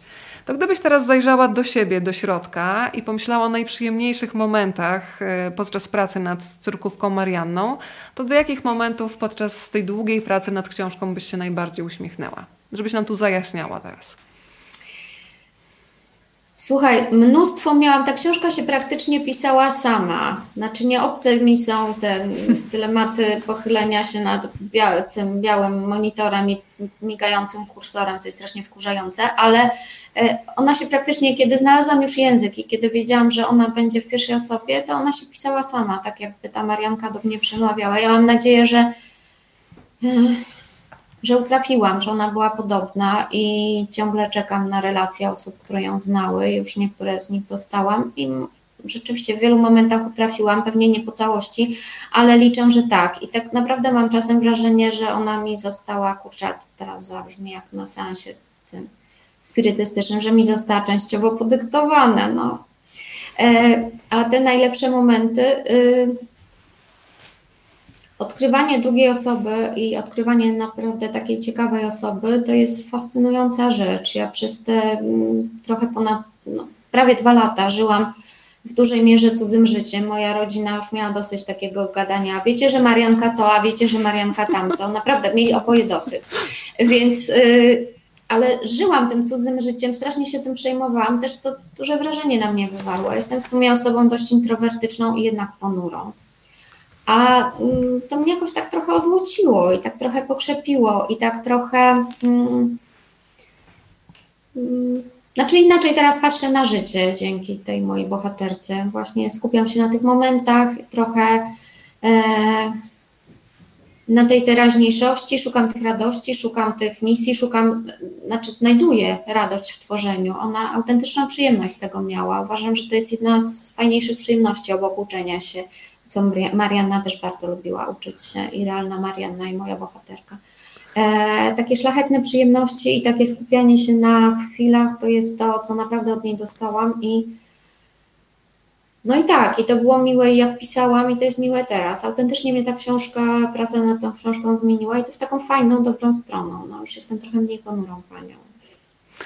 Pani, pani ponura, yy, pani ponura nie jest. Niech pani teraz powie, czy jest jakiś taki element, który ty sobie zabrałaś od Marianny? Bo na przykład ja sobie teraz pomyślałam, że Marianna no, nie bała się w ogóle zmian w swoim życiu. I zachwyca mnie to, że jest po 60, zostawia cyrk, e, i zabiera się za malowanie. Czy nie miałaś też dzięki Mariannie takiego momentu, ja cały czas sobie próbuję jakieś takie nowe zadania dawać od czasu do czasu, żeby spróbować czegoś kompletnie właśnie nie z twojej bajki, czyli nie pisanie, tylko nagle, nie wiem, następny poniedziałek zrobisz po raz pierwszy co? Nie miałaś Wiesz takich co? zapędów? Dla mnie to pisanie to jest rzecz kompletnie nowa i to jest moje kolejne życie. E, I tutaj odnalazłam z nią wspólnotę, e, że ja praktycznie zaczęłam pisać tuż przed czterdziestką. To nie jest jakiś taki wiek na debiut, może. Mm, no nie jest to najwcześniej, umówmy się. E, ale jeśli chodzi o nią, ona co chwila rozpoczynała nowe życie. Najpierw chłopka, dziewczyna ze wsi, potem pomoc domowa, szybko awansująca w Warszawie potem cyrkówka przez wiele lat, a potem przed 60 zaczynać nowe życie, nową karierę e, przed 60 e, to naprawdę jest coś, uważam. E, jak to sobie przeczytałam, jak się o tym dowiedziałam, jak to zgłębiłam, że ona zaczęła zupełnie nową rzecz dla siebie, zaczęła malować i nagle zaczęła odnosić sukcesy i stała się całkiem uznaną artystką i tej pracy do dziś wiszą w muzeach i do dziś czasem się o niej mówi, na przykład teraz, e, to pomyślałam, że no ciągle można od nowa, to jest nauka. Ja nie wiem, ja, ja, ja bardzo lubię pisać i chyba e, nie chciałabym się z tym rozstawać na razie, a może Możesz coś dorzucić tylko. Tak, ale y, na przykład ostatnio ja mam straszną potrzebę ekspresji plastycznej, ale nie w ząb nie umiem malować. Naprawdę, ręka mnie w ogóle nie słucha i ostatnio odkryłam, i to dzięki Mariannie się odważyłam, zaczęłam kleić kolaże. O. I kleję te kolaże, mam już czubatą teczkę i naprawdę mm, no to jest coś, co jest mi dostępne. Poczucie kompozycji mam, natomiast ręce mnie nie słuchają, ale wycinać umiem. Kleję, one są z anegdotą, niektóre, niektóre są bardzo poetyckie, bawię się i to zawdzięczam Mariannie, żeby się nie bać i no i tyle, no. Tak, tego się od niej nauczyłam.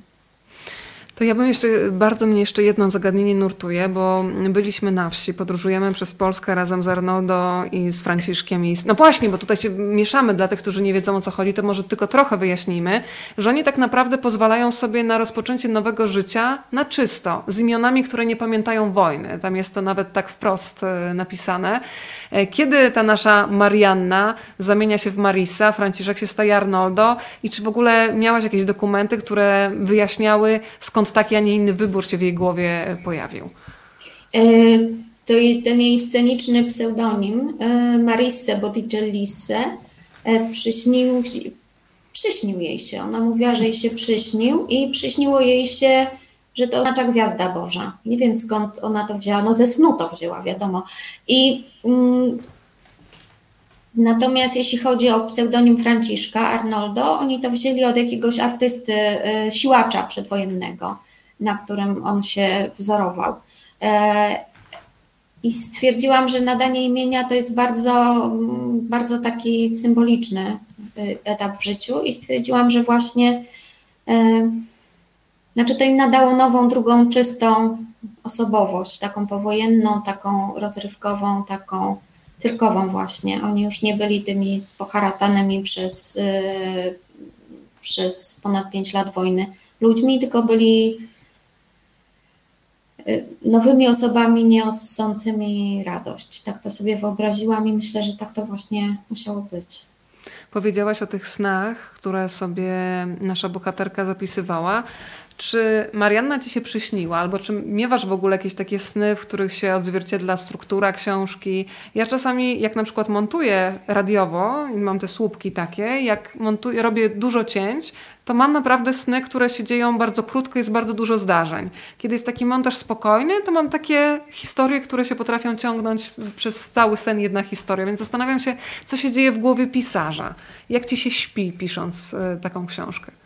Wiesz co, ja strasznie czekam, żeby mi się ta Marianna przyśniła i żeby mi powiedziała, czy to jest ta księga, o którą ją chodziła, czy jej chodziło, czy jednak inna. No mhm. i trochę się też tego, boję się tego snu i boję się tego momentu. A jeśli chodzi o sny, ja mam takie twórcze drzemki. Czasami mi się zdarza zasnąć nad klawiaturą. Mhm. I, I, to jest takie spanie, nie spanie. I mam wrażenie, podobno Mendelejewowi przy, przyśnił się e, Boże, układ pierwiast, pierwiastków, kiedy właśnie taką drzemkę odbył na fotelu, no więc ja podczas tych drzemek mi się nagle wszystko układa. Układa mi się w głowie, rodzą mi się dialogi. E, no tak podświadomość dochodzi do głosu, już ten wewnętrzny krytyk właśnie śpi, a ta podświadomość tam troszkę szaleje i faktycznie to jest taki dobry, twórczy czas, kiedy się ten, nie wiem, Freud by powiedział, to id się ujawnia, a może wewnętrzne dziecko, zależy jakiej nomenklatury używamy. Bardzo wierzę w te drzemki. E, tutaj na klawiaturze e, nie widzą Państwo, ale mam nawet taki ślad trochę od policzka. Wytarty. Państwo nie widzą tego śladu od policzka, ale jeżeli byśmy zajrzeli do Twojego komputera, to podobno miałaś taki folder, pytania, których nigdy nie zadam Mariannie. To powiedz o tych niezaspokojonych pytaniach, na które byś chciała mieć taką odpowiedź wprost. Nie dostałaś, musiałaś ją wymyślić, opowiedzieć e, swoją wersję zdarzeń. Ale gdybyś miała dzisiaj szansę faktycznie zaspokoić swoją ciekawość z trzech dziedzin dotyczących Marianny, żeby mieć stuprocentową pewność, i masz tylko tam z góry dane trzy pytania. O co byś zapytała Mariannę? Słuchaj, ten mój folder jest bardzo długi i bardzo jednak osobisty. Ja sobie wyobraziłam taką bardzo prywatną rozmowę między nami. Strasznie żałuję, że nie jestem w stanie tych pytań zadać. Y, niektóre z nich zadawałam osobom, y, które ją znały, i na niektóre z nich dostałam odpowiedzi, ale najbardziej mnie interesuje, skąd wzięła tę odwagę.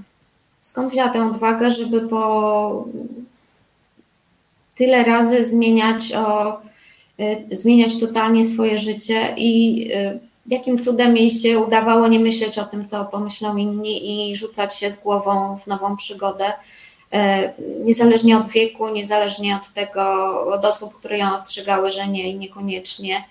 I niezależnie od takiego, nie wiem, zdrowego chłopskiego rozsądku, że może nie, że to jest niepewna droga, że może nie idźmy tędy. Więc chciałabym ją przede wszystkim i tak zupełnie najbardziej spytać, skąd czerpała tę odwagę, skąd y, ta moc w niej. Ania, a gdzie moja... jest Twoja moc? Znaczy, skąd, gdybyś miała swoje źródło swojej mocy zidentyfikować, to gdzie byś je umiejscowiła? O, kolejne bardzo prywatne pytanie.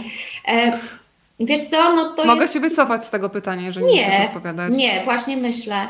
Jest kilka filarów. Pewnie są ludzie, których kocham, to jest bardzo ważne.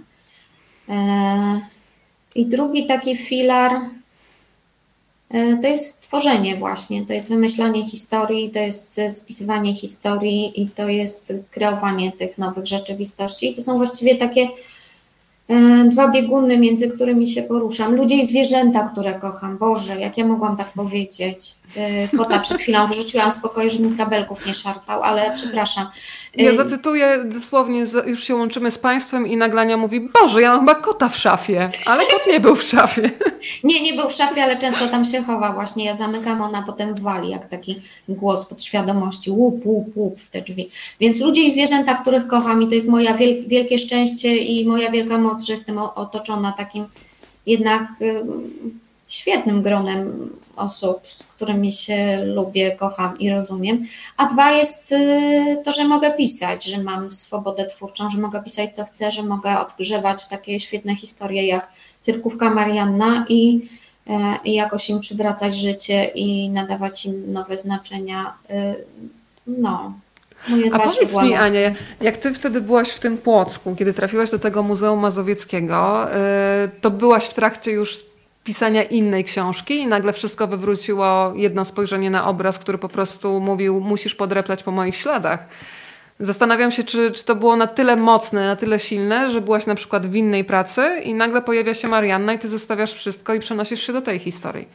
Nie, ja byłam kompletnie pusta, wyczerpana i bardzo zmęczona po pisaniu Równonocy też powieści opartej na faktach. Bardzo trudna historia o zaginięciach serii młodych chłopców y, pod koniec lat 90. w zachodniopomorskim. E, strasznie się wyprztykałam. Ja ją napisałam dosyć szybko jak na mnie, bo 8 chyba miesięcy ją pisałam, takim, takim transie troszkę i, i naprawdę jak pojechałam do tego Płocka, to myślałam, że już nic nie napiszę. Byłam totalnie wyczerpana emocjonalnie, pisarsko, nie znajdowałam w sobie słów na nic e, i też nie znajdowałam w sobie emocji na nic. Tak dużo tych emocji poszło w tamtą równonoc. I ta Marianna naprawdę mi przywróciła i mm, radość życia, i te pisarskie moce, więc e, to było zrządzenie losu, że ją tam znalazłam i że, że tej, i ta jej historia, kiedy przeczytałam tę historię, to nagle pomyślałam, Boże, znowu mogę pisać, znowu też mi się chce pisać. To zupełnie było nietypowe dla mnie. Raz, że książka historyczna, e, dwa, że no, biografia czyjaś, prawda? Fabularyzowana, ale jednak troszkę biografia. E, ale nagle się w to rzuciłam z głową i ten, mm, to takie wyczerpanie emocjonalne, pisarskie i no nagle zostało napełnione zupełnie nowymi treściami. I teraz Państwo mogą czerpać z Marianny pełnymi garściami. Zapraszam do tego, żeby zadawać pytania. Państwo się zasłuchali, ale w każdej chwili można się włączyć do tego spotkania. To nie jest tak, że ja mam tylko pytania. E, od razu, Ania, jeszcze muszę Cię zapytać, bo to jest ten wątek, który mnie e, bardzo też wciągnął. Myślę, że wszyscy, którzy kochają Warszawę dzisiaj, traktują to miasto jako swoje, e, będą poruszeni tym wątkiem Warszawy powojennej. Jest taki fragment, przecież nie ma tak, żeby miasto znikło. Największe przecież w Polsce, ale z tym miastem tak się właśnie stało. Rozwłóczone, poćwiartowane, wsiąkające w ziemię. I ten dialog, kiedy ona szuka konkretnej ulicy i jedna z pań mówi, Świętokrzyska będzie. Kiedy będzie? Kiedyś może będzie, na razie była. E, I opisujesz tych ludzi, którzy piszą kredą na ruinach, gdzie jest która ulica, bo człowiek po prostu nie jest w stanie niczego rozpoznać, bo budynki nie istnieją. W jaki sposób wracałaś do tamtych historii? Tam się też pojawia kafe tramwaj. Muszę tak. powiedzieć, że chyba z pięć godzin spędziłam, żeby odtworzyć sobie w głowie, gdzie ja słyszałam o, o, o takiej kawiarni nietypowej w Warszawie e, w, w latach 40. No i w końcu co zlokalizowałam, ale powiedz, do czego ty sięgałaś, żeby tę powojenną Warszawę odtworzyć? Zacznijmy od kafe Tramwaj. Dostałam e, kawiarnię urządzoną w prawdziwym e, wagonie tramwajowym, gdzieś w okolicach Placu Trzech Krzyży. Znalazłam u Manuli Kalickiej w jej powieści e, Koniec i Początek i ona też się dzieje po wojnie. No i zabrałam sobie. To, to kafe istniało naprawdę i strasznie mi się ten wątek y, spodobał. Y, ja w ogóle strasznie lubię ten moment w historii, kiedy y, ta Warszawa wraca do życia. Nawet nie cała Polska, tylko właśnie Warszawa. Ja strasznie z Warszawą jestem związana. Ja uważam, że to jest takie, no teraz zabrzmi górnolotnie, miasto niepokonane, które bez przerwy się podnosi, dźwiga i znowu zaczyna żyć poharatane, nie do końca ładne, ale takie strasznie zaradne i takie strasznie dynamiczne. I strasznie lubię właśnie, y, po raz trzeci powiedziałam strasznie, przepraszam, e, bardzo lubię ten czas, y, y, kiedy wszyscy wracają do miasta, którego nie ma. Jest o tym trochę filmów, jest o tym dużo, dużo książek. Strasznie, co ja mam z tym strasznie? Bardzo mi to działa na wyobraźnię i mhm. bardzo mm, jakoś empatyzuję z tymi osobami, którzy, które może, które to miasto podniosły. Ja jestem bardzo, bardzo y, wdzięczna że to miasto znowu ożyło i że oni jakoś, to też jest motyw odwagi i nadziei. Musieli mieć i odwagę i nadzieję, żeby zainwestować w coś, w coś co już praktycznie nie istniało i przywrócić to do życia. Więc lubię ten czas i nie byłam pewna, czy Marianna z Franciszkiem byli w Warszawie, ale potem przeczytałam, że musieli zdać egzamin na cyrkowców i, e, i te egzaminy się odbywały właśnie w Warszawie, więc ich z radością do tej Warszawy sprowadziłam i z, rado, z radością i z taką miłością do tego miasta e, no pisałam, jak się ładnie, jak się, o Boże, pięknie Pani mówi o Warszawie, dziękuję, tak, tak czuję, e, jak ona się dźwiga. I to wracające życie, te mm, nie wiem, czy Państwo uwierzą, ale w domu, w którym przedtem mieszkałam, grup powstańca pochowanego na podwórku, został, ostatnia ekshumacja odbyła się w latach 80. E, ta, ta wojna jest, jest ciągle tutaj, e, ale myśmy się z tego podnieśli. No. Mhm. Jesteśmy dzielni, my warszawiacy jesteśmy bardzo dzielni. Ja jestem w pierwszym pokoleniu warszawianką, ale się nie czuję. Tak, jesteśmy dzielni. E, tu jest jakieś pytanie. Jest pytanie od pani Agnieszki, yy, która tutaj się kryguje, że to strasznie banalne pytanie. Pani Agnieszko, nie ma banalnych pytań. Jest nie ma banalnych. Bardzo się cieszę, że jest. Mhm. Naprawdę pani Aga jest ciekawa e, samego procesu pisania Marianny. Dwa lata, systematycznie, każdego dnia, po kilka godzin, czy jednak inaczej? Jak to jest, Ania? E, tutaj o tyle było inaczej. Ja na ogół siadam rano w okolicach 8-9 po śniadaniu. No i tak siedzę do 14, kiedy muszę wyjść z psem. E, według różnych teorii ajurwedyjskich, e, rytmów dobowych oraz według mojej własnej prywatnej teorii, to są najbardziej twórcze godziny. Jeśli coś robię po 14 e, związanego z pisaniem, to jest to raczej redagowanie, nie jest to związane z tworzeniem. To tworzenie, ta 9, 14, tych 5 czy 6, jak zacznę o 8 i albo skończę o 15, to, to, to są najlepsze godziny na tworzenie. Przy czym E, tutaj, ponieważ nie tworzyłam wyłącznie z własnej wyobraźni, musiałam dużo siedzieć w bibliotekach, musiałam dużo jeździć po muzeach i po e, różnych archiwach i spotykać się z kolejnymi osobami, to pisałam jednocześnie szukając źródeł. E, dużo błądziłam też w tym pisaniu, dużo scen wyleciało, bo niektóre sceny mi się nie zgadzały z tym, czego się dowiedziałam, niektóre fajne sceny naprawdę. Ale cóż, w filmie się nie pojawią. Tak, być może.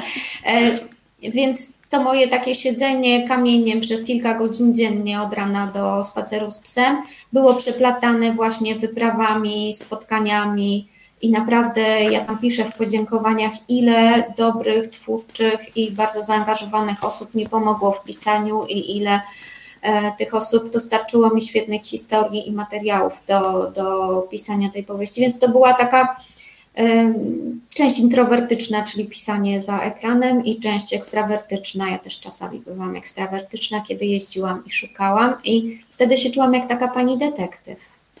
Szukałam poszlak i rekonstruowałam z nich, co, co się zdarzyło naprawdę. Pani detektyw, która miała całą masę ludzi rozstawionych w terenie. E, I tutaj w podziękowaniach jest i pani Mirosława Lewandowska, bibliotekarka tak fantastyczna z Ciechanowa, e, która też, wszystko jest zapisane, dla pokrzepienia nakarmiła mnie własnoręcznie upieczonym chlebem. E, tak I bardzo Ci dziękuję, bo w Marianie też jest dużo takich detali, które mi przypomniały dom na przykład mojej babci, gdzie te zioła, mięta się suszyła nad piecem. Ona była taka pokruszona, to cudowne. E, dziękujesz pani gośce Grzelak, bibliotekarce Ściechanowa. Tak. Jest pan e, doktor Tadeusz Baraniuk. Powiedz, e, w czym ci pan Tadeusz pomógł?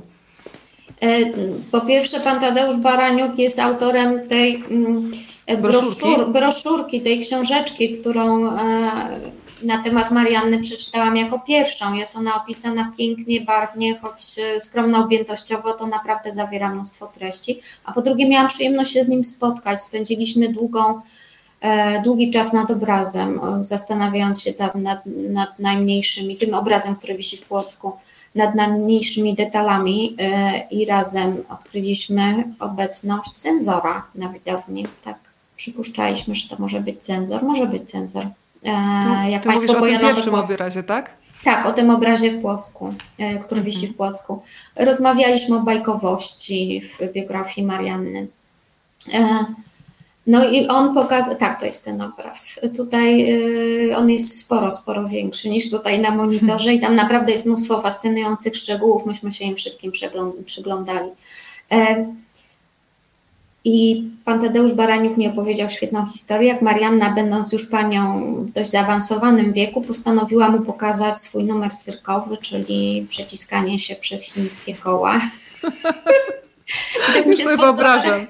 Spodobała mi się ta opowieść, więc zaczęłam jakieś w domu kleić koła i się przeciskać przez te koła, żeby zobaczyć, czy ten numer jest w ogóle możliwy. Jest możliwy, ja ale to zobaczyć. Lekcje buczenia i przeciskanie się przez koła. Wyglądało to strasznie groteskowo. Mam wrażenie, że Marianna była w tym dużo lepsza. To ja jeszcze tylko wymienię szybciutko nazwiska którym, e, osoby, którym dziękujesz i zatrzymam się jeszcze przy jednym podziękowaniu, bo mnie zafrapowało. E, pojawia mhm. się tutaj pani Elżbieta Miesznikowska z Muzeum Mazowieckiego tak, w Płocku, pan Arkadiusz e, Gołębiewski, Anna Żukowska z Muzeum Szlachty Mazowieckiej w Ciechanowie, tak. Anna Pałuba ze Strzegowa, okay. jest pani Ewa Maławska, ale słuchaj, zaintrygowało mnie pisarce Patrycji Dołowy, u której na zajęciach z patchworku i wspomnień postanowiłam, że zamiast szukać jednej prawdy, wykleję ją z różnych obrazków. Jak te zajęcia wyglądały? To były zajęcia w Polinie. E, tam miałam jakąś mieliznę związaną z Marianną. To chyba było właśnie wtedy, kiedy ja stwierdziłam, że nie jestem w stanie napisać reportażu, a powieść chyba będzie nadużyciem i poza tym za mało Mariannie wiem, żeby o niej pisać. I Patrycja miała tam świetne zajęcia z kolażu takiego historycznego. I dużo też mówiła o metodach swojej pracy pisarskiej i to ona mnie właśnie ośmieliła, żeby działać na tym, co mam. I ta moja powieść jest takim patchworkiem. Ja tam posklejałam te, te dane, twarde dane i mniej twarde, które miałam z, ze źródeł. I ja je posklejałam, podszywałam to moją wyobraźnią i tym moim wczuwaniem się, wcielaniem. I właśnie dzięki Patrycji tę, tę odwagę zyskałam. Ja jej naprawdę jestem strasznie wdzięczna i muszę jej wysłać książkę żeby, no żeby jakoś się odwdzięczyć za to, za to, co mi dała podczas tamtych zajęć. I tamte zajęcia, kiedy kleiłyśmy, fizycznie kleiłyśmy patchworki, dały mi to, że się totalnie odblokowałam i poszła powieść. Z reportażu poszła powieść i no tak, no, i z matką chrzestną poniekąd.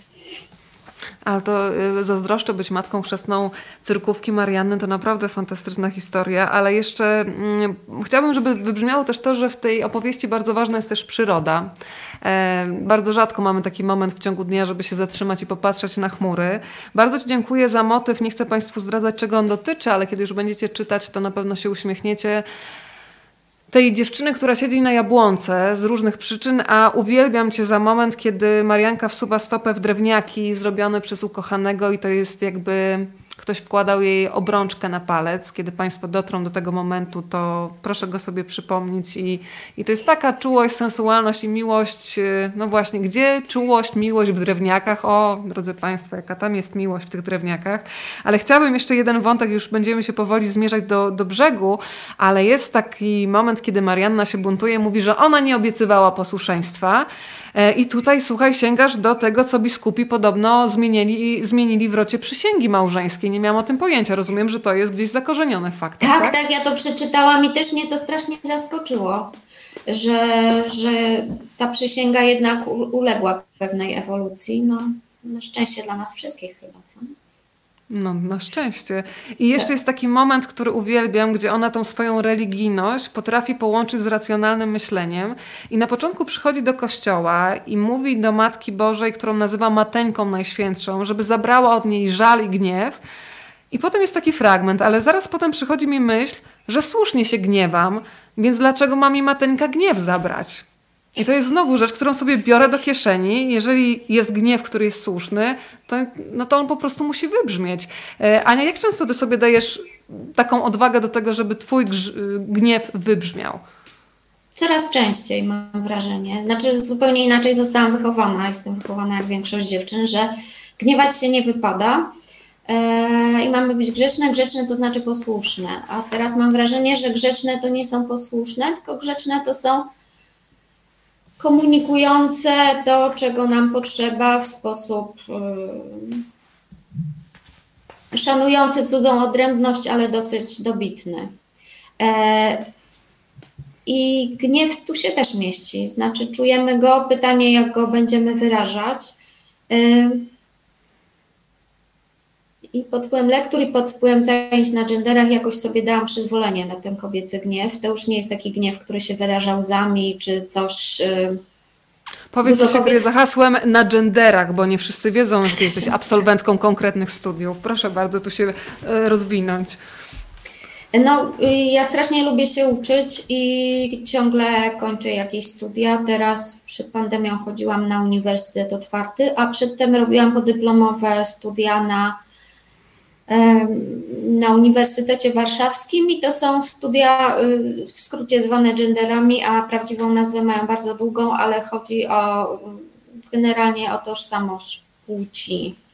I to głównie tam się analizuje to, jak obie płcie, y, żeńska i męska, są postrzegane w różnych kulturach, jak były postrzegane w różnych czasach, jak się je opisuje w literaturze, czyli kulturowy obraz. Y, y, kulturowy obraz płci, czego się od nas oczekuje, jak ujmuje oczekiwania i nasze obowiązki prawo. Bardzo multidyscyplinarne studia i, i takie otwierające na to, że jednak to, czego się od pań wymaga, E, nie było zawsze takie samo, zmieniało się przez stulecia, zmienia się obecnie w zależności od tego, do jakiego kraju pojedziemy. E, no, zmienia się nawet za mojego życia. Już dziewczynkom wypada co innego w tej chwili niż wypadało, jak ja byłam E, mała. No bardzo mnie te studia otworzyły, dały mnóstwo wiedzy i bardzo jestem wdzięczna wszystkim moim wykładowczyniom boskim które, i wykładowcom też, e, który, którzy mnie tam uczyli. E, no teraz jak się skończy pandemia, Boże, kiedy się skończy chyba, zaraz wymyślę sobie jakieś nowe studia. Wszystko mija, nawet najdłuższa żmija. Tak. Bardzo sobie lubię e, powtarzać. No to tak, cyrkówkę Marianna już oddajemy w ręce czytelników. E, życzę Ci, Ania, żeby jak najwięcej tych osób, które mogą pamiętać występy e, Franciszka i Marianny, ja czekam, do Ciebie się odezwało. Mhm. Apelujemy, żeby, e, bo, bo jednak żyjemy tak długo, dopóki jesteśmy w pamięci innych i ja wie, i dzisiaj po prostu czuję obecność Marianny, ale muszę Cię na finał zapytać o to, co teraz siedzi w Twojej głowie. E, tym bardziej, że wiem, że tam są wątki, z tego co wiem, trochę słyszałam, e, rodzinne, tato, dziadek, i znowu mm, potężny taki wehikuł czasu, który nas przeniesie aż do XIX wieku, tak? No ja się trochę ośmieliłam do tych tekstów historycznych, stwierdziłam, że daję radę i że to też jest dla ludzi pisanie o historii. E, dostałam niezwykły prezent od mojego ojca, bo dostałam pamiętnik mojego dziadka, który był pierwszym chłopem mm, w okolicy na Kujawach, który skończył studia. E, to było międzywojnie. E, I pamiętniki mojego taty, który zaczął spisywać, trochę inspirowany dziadkiem. No i to są historie fascynujące i rzecz się zaczyna w 1816 roku, ta opowieść mojego dziadka. To był rok znamienny pod wieloma względami, bo po pierwsze była na Kujawach epidemia cholery, która naprawdę spustoszyła teren, niektóre wsie wymarły kompletnie całe, a po drugie było całkowite zaćmienie słońca widoczne właśnie na Kujawach. I od tych dwóch wydarzeń zaczynam tę opowieść. Mm, natomiast znowu mam poczucie misji, bo ja strasznie lubię mieć poczucie misji, więc w tych pamiętnikach, o, ktoś ściągnął cyrkówkę Marianna, dobrze, e, więc w tych pamiętnikach i mojego dziadka i mojego ojca w ogóle nie ma kobiet. W ogóle. Panowie mają y, historię, panowie mają przygody, mają osobowości, mają pisane dzieje, przemyślenia, mają imiona. Kobiety istnieją o tyle, że ktoś się ożenił, Ktoś z żoną miał ileś tam dzieci, z czego czterech synów, córki nawet nie są wymieniane. E, pierwszą panią, która się tam pojawia, jest jakaś. jest właściwie moja babcia dopiero. Mhm. I tak sobie pomyślałam, że to jest. Y, y, spytałam nawet mojego taty, dlaczego tam nie ma kobiet, dlaczego one nie istnieją, a tata mówi naprawdę. I co powiedział? Naprawdę? Nie, nie zauważył, tego. Nie zauważył. Więc pomyślałam, że jako osoba z tej rodziny i jako pisarka i tak sobie myślę i piszę i o panach i o paniach. Piszę o chłopach i o chłopkach, którzy i o tej fascynującej historii strasznie dziwnej, trochę nietypowej chłopskiej rodziny, która strasznie lubiła się uczyć, e, bo to zawsze było w tej rodzinie. Y, no i pewnie stąd ciągle kończę różne studia. E, e, no i wychodzi mi saga, wychodzi mi saga prawdziwej chłopskiej rodziny, że tam dworkowa, żadne nic. To są po prostu chłopi i oni chodzą boso i oni chodzą w łapciach i nie... No i wieszają brania na drągu i no i strasznie tęsknią za tym, żeby się uczyć. Będzie Państwo fajna opowieść. czekają, tak. zobacz, wysyłają Ci serca, to ja na finał naszej opowieści jeszcze raz tutaj wprowadzę Panią Mariannę, e, żeby Ojej. Państwo mogli spojrzeć jej w oczy i powtórzę to raz jeszcze, że ludzie żyją tak długo, dopóki są w naszej głowie i w naszych sercach, a dzięki tej książce, dzięki cyrkówce Mariannę, Mariannie Państwo poczują jej energię E, i ja już będę pamiętała, żeby nie marnować potencjału chwili. Dzisiaj jest dzisiaj, jutro można się zacząć martwić jutro, Tak. więc życzymy Państwu przepięknego wieczoru. Ania, ja Ci dziękuję z całego serca za rozmowę ja i przede wszystkim za dziękuję. książkę. Kocham gadać o książkach z Tobą, nie tylko swoich. Dziękuję, a ja dziękuję, że Państwo byli z nami i zadawali pytania. E, Państwo też tutaj dziękują. Pani Ela, czyli jedna z... e, Dobrze Tak. kojarzę? Pani Tak, Ela, która też się Ela przyczyniła do tej książki. Mazowieckiego w Płocku, tak, bardzo, bardzo mi pomogło. O, ktoś O, napisał, państwo- że Twoje wywiady to uczta dla duszy. Ojej. Ja się w pełni zgadzam. Ja uwielbiam Twoje Dziękuję. wywiady. Mm, Ania, słuchaj, dziękuję z Londynu. Mm, Mówi, że piękną opowieść stworzyłaś, ściskasz i dziękuję. Dzięki. Sylwia, bardzo dziękujemy Państwu, Pani Beato. E, No i mm, to były chwile z nami. Słuchaj, półtorej godziny ponad rozmawiamy, godzina 35. O, Nawet nie wiem, kiedy minęło, ale Państwo mogą kontynuować tę opowieść. Ja i tak się st- starałam, żeby za dużo nie powiedzieć, chociaż tutaj trochę, mam nadzieję, że nie spoilerowałam Ania za dużo, co? Chyba nie, a ja tylko chciałam powiedzieć, że dużo lepiej piszę niż mówię, także zachęcam. Jak możesz. Marianna by tak nigdy o sobie nie powiedziała. Wiem, przepraszam. No, to trochę tutaj musisz jeszcze korepetycję od Marianny poczerpać. Anna Fryczkowska, pozdrawiamy gorąco wydawnictwo Świat Książki, spokojnej nocy e, i pięknego tygodnia. Do zobaczenia. Dobranoc Dziękuję Ci bardzo. wszystkim. Dziękuję.